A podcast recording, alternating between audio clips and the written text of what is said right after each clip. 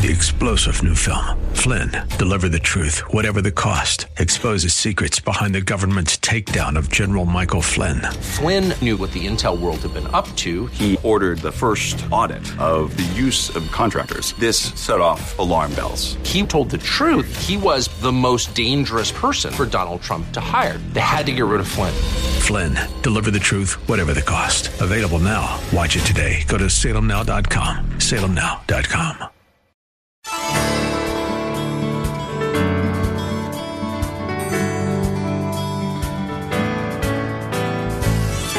Hello and welcome as we lift up Jesus with Pastor Dudley Rutherford.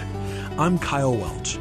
This program is part of an outreach ministry from Shepherd Church, located in Los Angeles, California.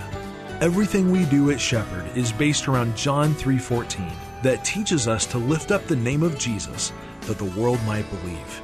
We want to come alongside you in your journey with God and help you become stronger in your faith so you can better serve Jesus and share him with others.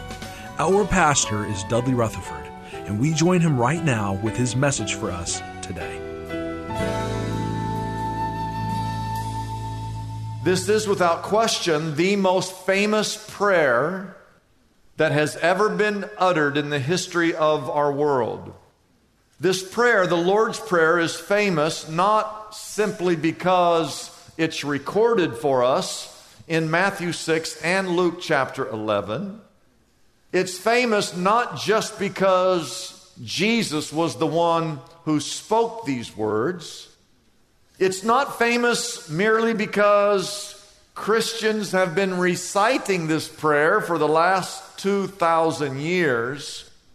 It's famous because of its perfection, because of its simplicity, because of its beauty, and because of its power. We want to read it. In fact, I want you to read it uh, with me. Now, there's several different translations. I preach out of the New International Version. I want, as a church, I want us to say this prayer uh, together. Our Father in heaven, hallowed be your name. Your kingdom come, your will be done on earth as it is in heaven. Give us today our daily bread, and forgive us our debts as we also forgive our debtors. And lead us not into temptation, but deliver us from the evil one.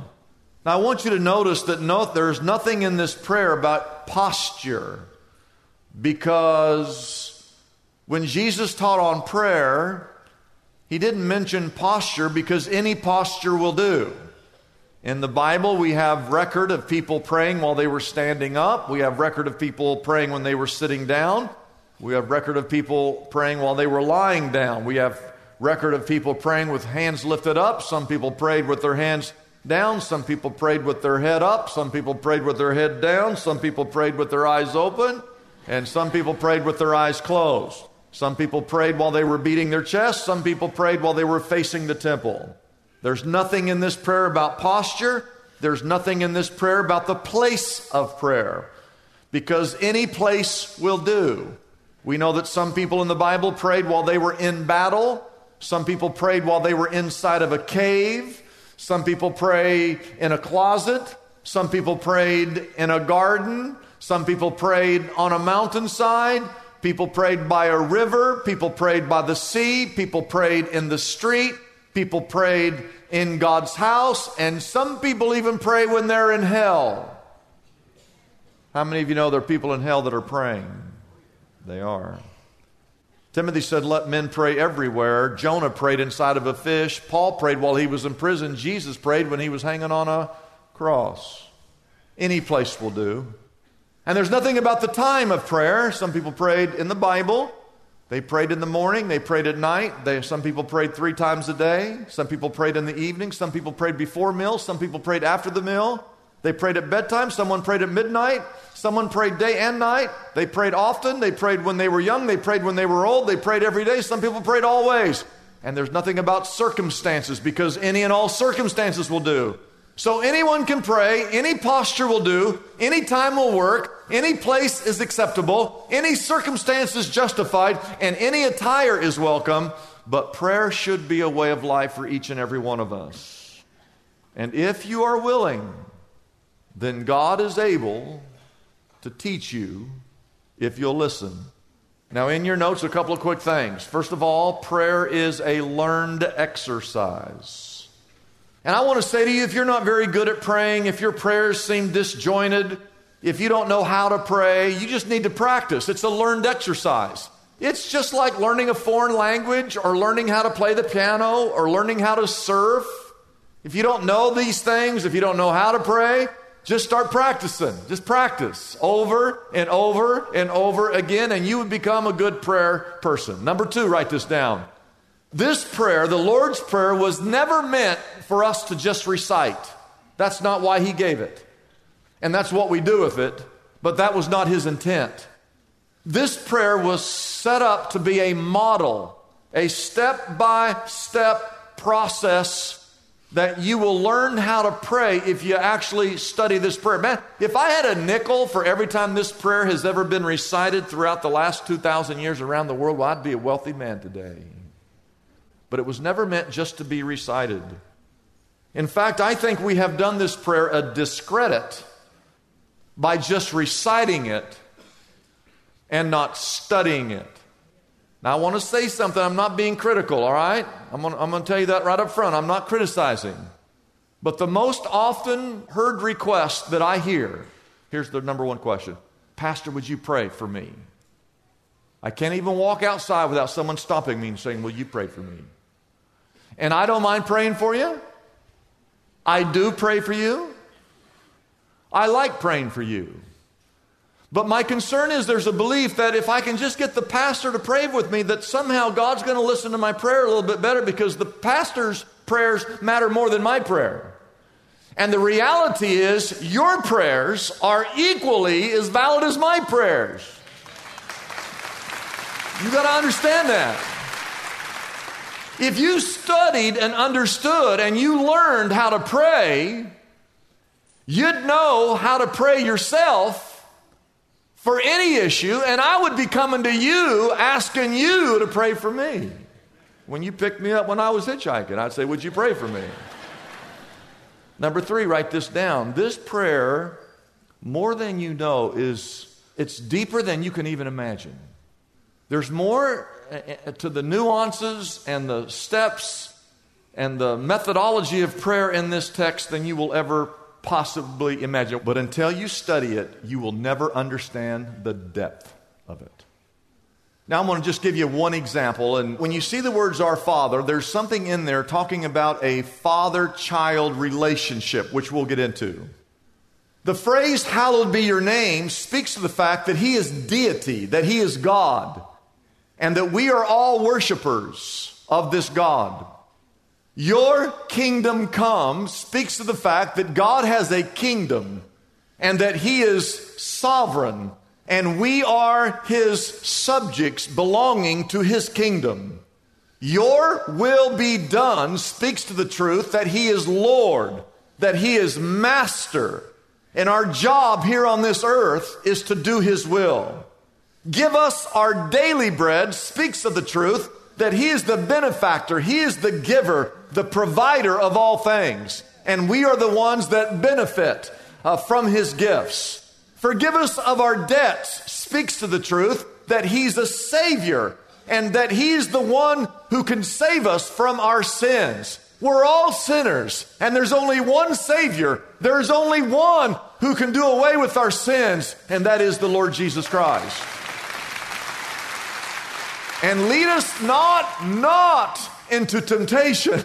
Speaks to the fact that he's the shepherd and we're his flock. We're his sheep. And the shepherd would never lead a sheep, his flock, any place that is not in your best interest. So today, the first four words Our Father in where? Heaven. Our Father in what? I want to look at those four words. Here's the first thing, write this down. God wants to be called Father. That's what he wants. Now, when Jesus uh, began to explain to the disciples how to pray, he could have, he did not, But he could have said, hey guys, when you pray, start out your prayer by saying these words Our Lord and our Master. He could have said that. But that's not what he said. He could have said, All right, guys, I'm going to teach you how to pray. Everybody sit up, take some notes. All right. When you pray, here's the first thing you say Oh, hell, King Jesus. He could have said that. That's not what he said. He said, All right, guys, everybody listen up. When you pray, whenever you pray, I don't care when you pray, here's what you do. You begin out by saying these words Our Father in heaven. Write this down in your notes. What he's saying by saying our Father instead of our Lord or our Master, our ruler, he desires to have a relationship with you. And his desire is for you to somehow grasp the intimacy that you are able to have with God. I do not want you to think of God, he's not supposed to be approached as someone who is a million miles away, that he is a distant deity. But whenever you think of God, this is Jesus now, Jesus is telling his disciples, whenever you think of God, I want you to think of him as a loving father. So when Jesus says how to pray, he says, Here's how you pray our Father. He's letting the Jewish listeners know that the God of this universe desires to have a personal, intimate relationship with you. In fact, he uses the word in Aramaic, the word Abba. When you pray, you say Abba. I want you to write this down. That word means Dada, Abba, Abba, Papa, Abba, Papa, Abba, Dada. That's what that word means. This exploded the traditional Jewish view of God. Jesus is giving us permission to call God Dad. In fact, in Mark 14, later on, right before he goes to the cross, he actually uses the word again. In Mark 14, he goes, Abba, Papa, Dada. Everything is possible for you. Take this cup from me, yet not my will, but thy will be done. How can Jesus call his heavenly father that, that? Because he is his father. And they had an intimate relationship. And I want you to see that God in the heavens is the God of this universe. In fact, the Bible says that God holds in the palm of his hand the entire universe just sits in the palm of his hand. And this God, this Almighty God, He also wants to be known as your Heavenly Father. He wants to have a relationship with you. He wants you to be His son. He wants you to be His daughter. He wants you to be a part of His family. And so, my question to you is this do you know God well enough to call him daddy? Stay with me. He desires, this God of the universe, he desires to have a healthy, genuine relationship with you. Now, now don't, don't get stuck on point one. He doesn't just want to be called dad for the sake of being called dad.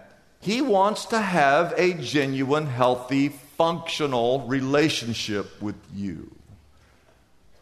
And the truth is, there are many of us in this room, we have dysfunctional relationships with our earthly dads.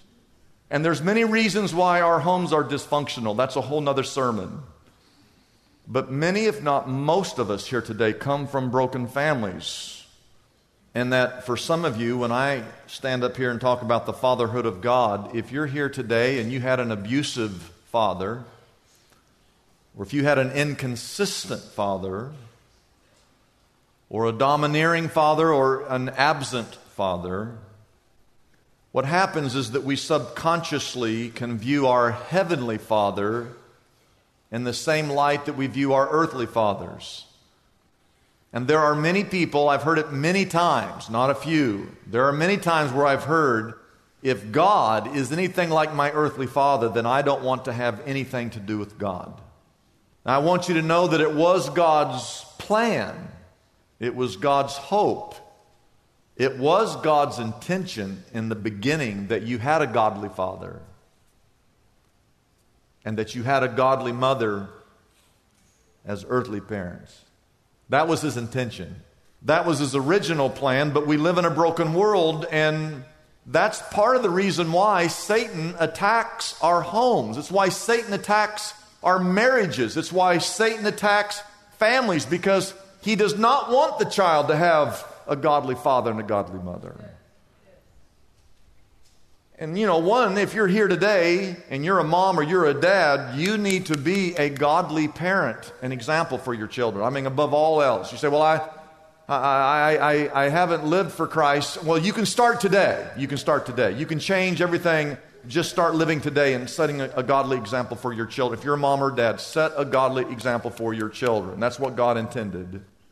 But if you're here today and you did not have that godly example, do not let the fact that your earthly father, your earthly parents set a bad example for you deter you from having a healthy, genuine relationship with your heavenly father. Because the things that you had hoped your earthly father had provided for you and didn't provide for you, I want you to know that your heavenly father will provide for you. Do not give up on God being that perfect Father because God is a perfect Father. Your Heavenly Father. Our Father in heaven, your Heavenly Father will never let you down. He will never leave you. He will never forsake you. He's the perfect Father. And in the fatherhood of God, I just want to say this quickly. He desires to have this genuine, healthy relationship with you. That's what He wants. Now, in your notes, you can write this down. As a heavenly father, He gives you spiritual. I've just circled the word spiritual. You know, your earthly parents gave you physical life, but God wants to give you spiritual life. Secondly, God will pour out His love. Some of you don't feel loved by your parents. I want you to know that God in heaven, your heavenly Father, is perfect love. God is love, the Bible says. And God, your heavenly Father, will love you unconditionally. Number three, our heavenly Father, He provides. The Bible says that there's never been a son or a child of God whose needs have ever gone unmet. The psalmist said, Once I was young, now I'm old, not once have I ever seen the righteous forsaken by God. God, our heavenly Father, will provide. Now, number four, you might not like this, but write this down. He will discipline you. He will discipline you. And it will be right and it will be fair and it will be measured. But because of His love, God will discipline us as His children when we go astray. Number five, He will set a perfect example for you at all times. And number six, your Heavenly Father will protect you in all circumstances. And how many of you know that you need to have a father like that? Amen? Now, number three, stay with me. Jesus is calling us to be a part of his family. You might not see that if you read this prayer, but Jesus is calling us to be a part of his family. I want to go back to this phrase, Our Father in heaven. When you pray, when you pray, say the word our. I want you to say that word our. And uh, again, Jesus is talking to his disciples. And I want you to write this down before I explain this to you. There are two families in this world there's the family of God, and then there's the family of the world. And those of you that are here right now, you belong to one of those two families. You either right now are living in the world and you're not a part of God's family, or you are a part of God's family. You're living in the world, but you're not of this world. You, you are in God's family. You're one or the other. All right? Now, there's a doctrine, and you need to put your thinking cap on, called the doctrine of universalism.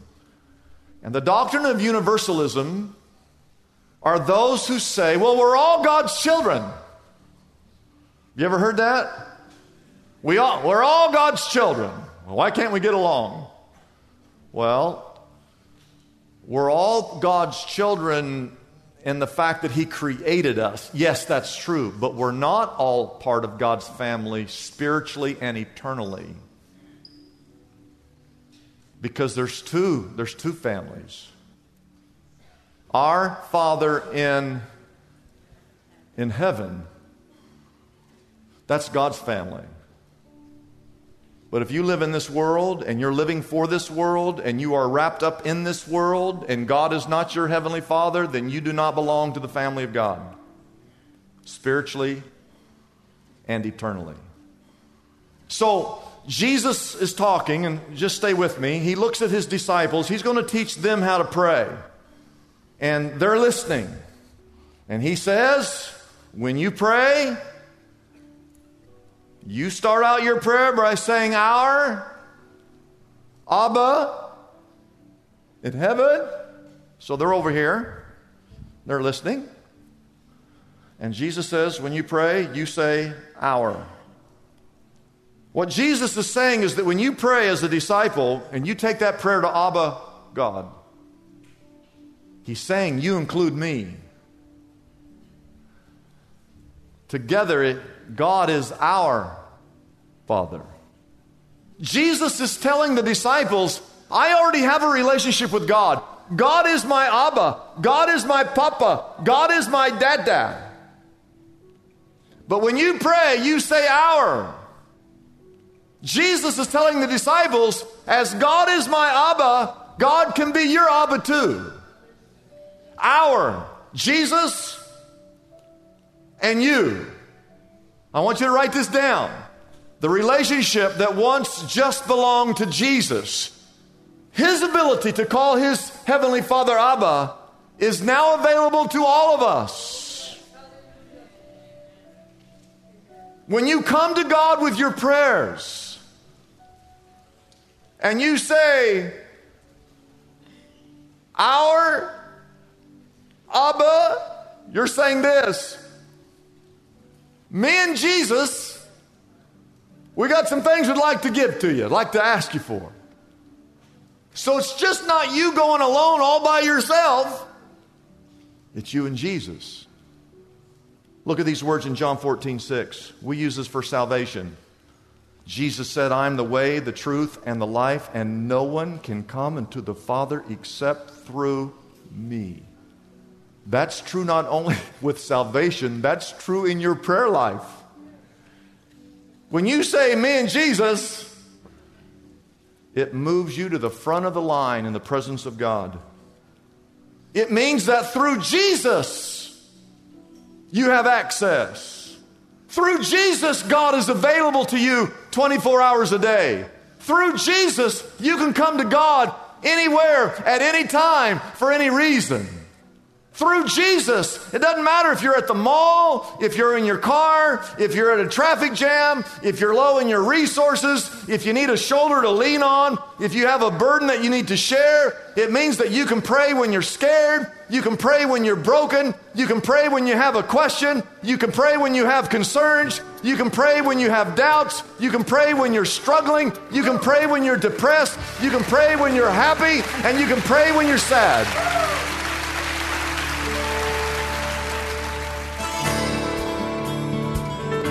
It's a blessing for us to bring this program to you every day. We exist only by our faithful partners who support us through their prayers and financial gifts. If Pastor Dudley's message has been a blessing to you, we would like to encourage you to consider joining in partnership with us so we can continue to be here every day to bless others with this important ministry.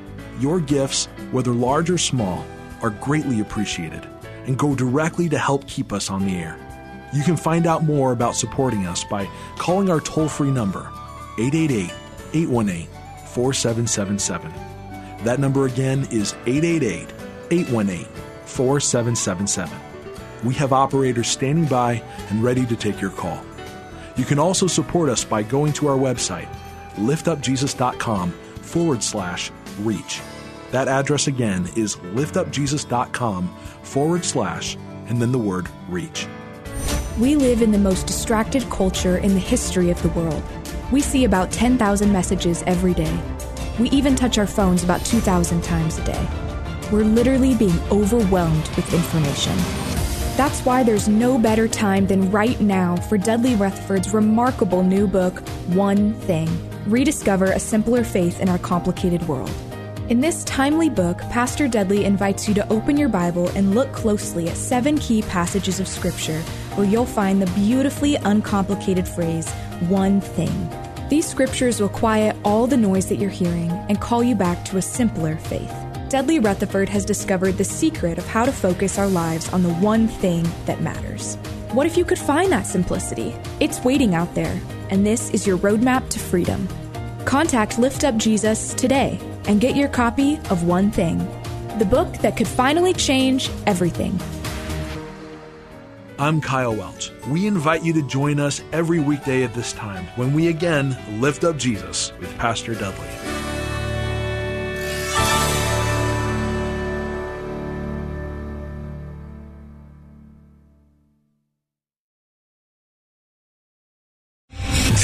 General Michael J. Flynn, head of the Pentagon Intelligence Agency, knew all the government's dirty secrets. He was one of the most respected generals in the military. Flynn knew what the intel world had been up to. He understood its funding. He ordered the first audit of the use of contractors. This set off alarm bells.